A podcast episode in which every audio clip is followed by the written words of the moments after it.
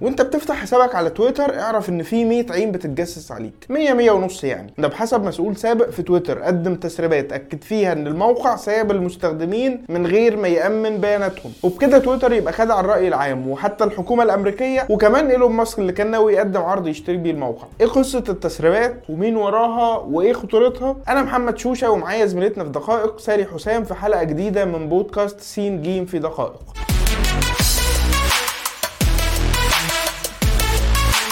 إيه قصة التسريبات يا سالي هي عبارة عن 200 صفحة بتبين المخالفات الأمنية لتويتر. منها إن المنصة خلعت المستثمرين والرأي العام والحكومة الأمريكية وما عملتش أي حاجة علشان تحمي بيانات المستخدمين. وكمان إن عدد كبير من الموظفين اللي هم حتى مش مسؤولين في المنصة كان معاهم الصلاحيات بتاعة الدخول على جزء كبير من البيانات بتاعة المستخدمين ويقدروا يتصرفوا فيها براحتهم. كمان رئيس تويتر الحالي براج أجروال منع الكشف عن المعلومات دي برغم علمه بيها يعني. الأكتر من كده إن في موظف واحد على الأقل بيشتغل لجهات أجنبية مع تلميحات إن المنصة معرضة للاختراق من روسيا والصين. طب إزاي التسريبات دي وصلت لنا التسريبات دي وراها هاكر مشهور باسم مادج لكن اسمه الحقيقي بيتر زاتكو وكان اشتغل في تويتر من نوفمبر 2020 لحد يناير 2022 كمسؤول للامن في تويتر. المنصة كانت أصلا تعاقدت معاه علشان يكتشف الثغرات الأمنية وقت رئاسة جاك دورسي لكن رئيس تويتر الجديد براج اجروال رفضه. زاتكو كان قدم شكوى للجنة الأوراق المالية والبورصة ولجنة التجارة الفيدرالية بدعوى إن تويتر تجاهل التوصيات الأمنية بتاعته. بس ده يعني موظف مرفوض وطبيعي جدا ان هو ممكن يكون محاولة تلسين أو تشويه سمعة ال- الشركة.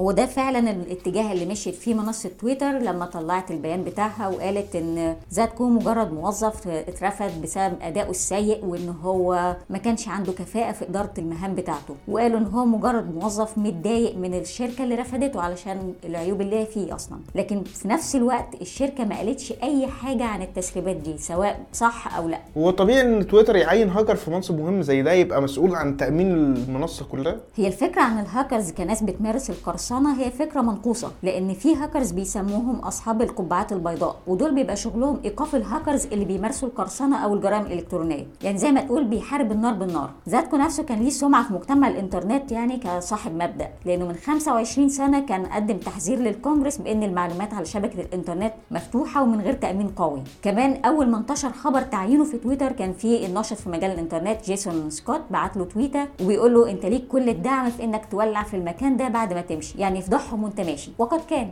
طيب كنت قلت لي إن التسريبات دي ليها علاقة بإيلون ماسك. إيه الرابط ما بينه وما بين قضيته في تويتر وما بين التسريب الأخير؟ إحنا عارفين إن إيلون ماسك انسحب من صفقة شراء تويتر اللي كانت بقيمة 44 مليار دولار بحجة إن الشركة رفضت تقدم له بيانات عن الحسابات الوهمية أو ال bots وإن التقديرات اللي هو عملها بتقول إن العدد ده حوالي 20% من الحسابات الموجودة على المنصة. تويتر دلوقتي قال إن العدد أقل من 5% ومع ذلك قال إن هو ما يقدرش يقدم رقم واضح وصريح عن ال- الحسابات دي ومع ذلك أصر إن المحتوى بتاع تويتر ما بيتأثرش بيها وما فيش أي تلاعب باستخدام الحسابات الوهمية دي. عشان كده تويتر رفع قضية على إيلون ماسك باعتباره تسبب في أضرار لسمعة الشركة لما رفض يشتريها. وبانتظار وصول التسريبات دي للمحكمة انتهت حلقتنا النهارده من بودكاست سين جيم في دقائق. كان معاكم محمد شوشة وسالي حسام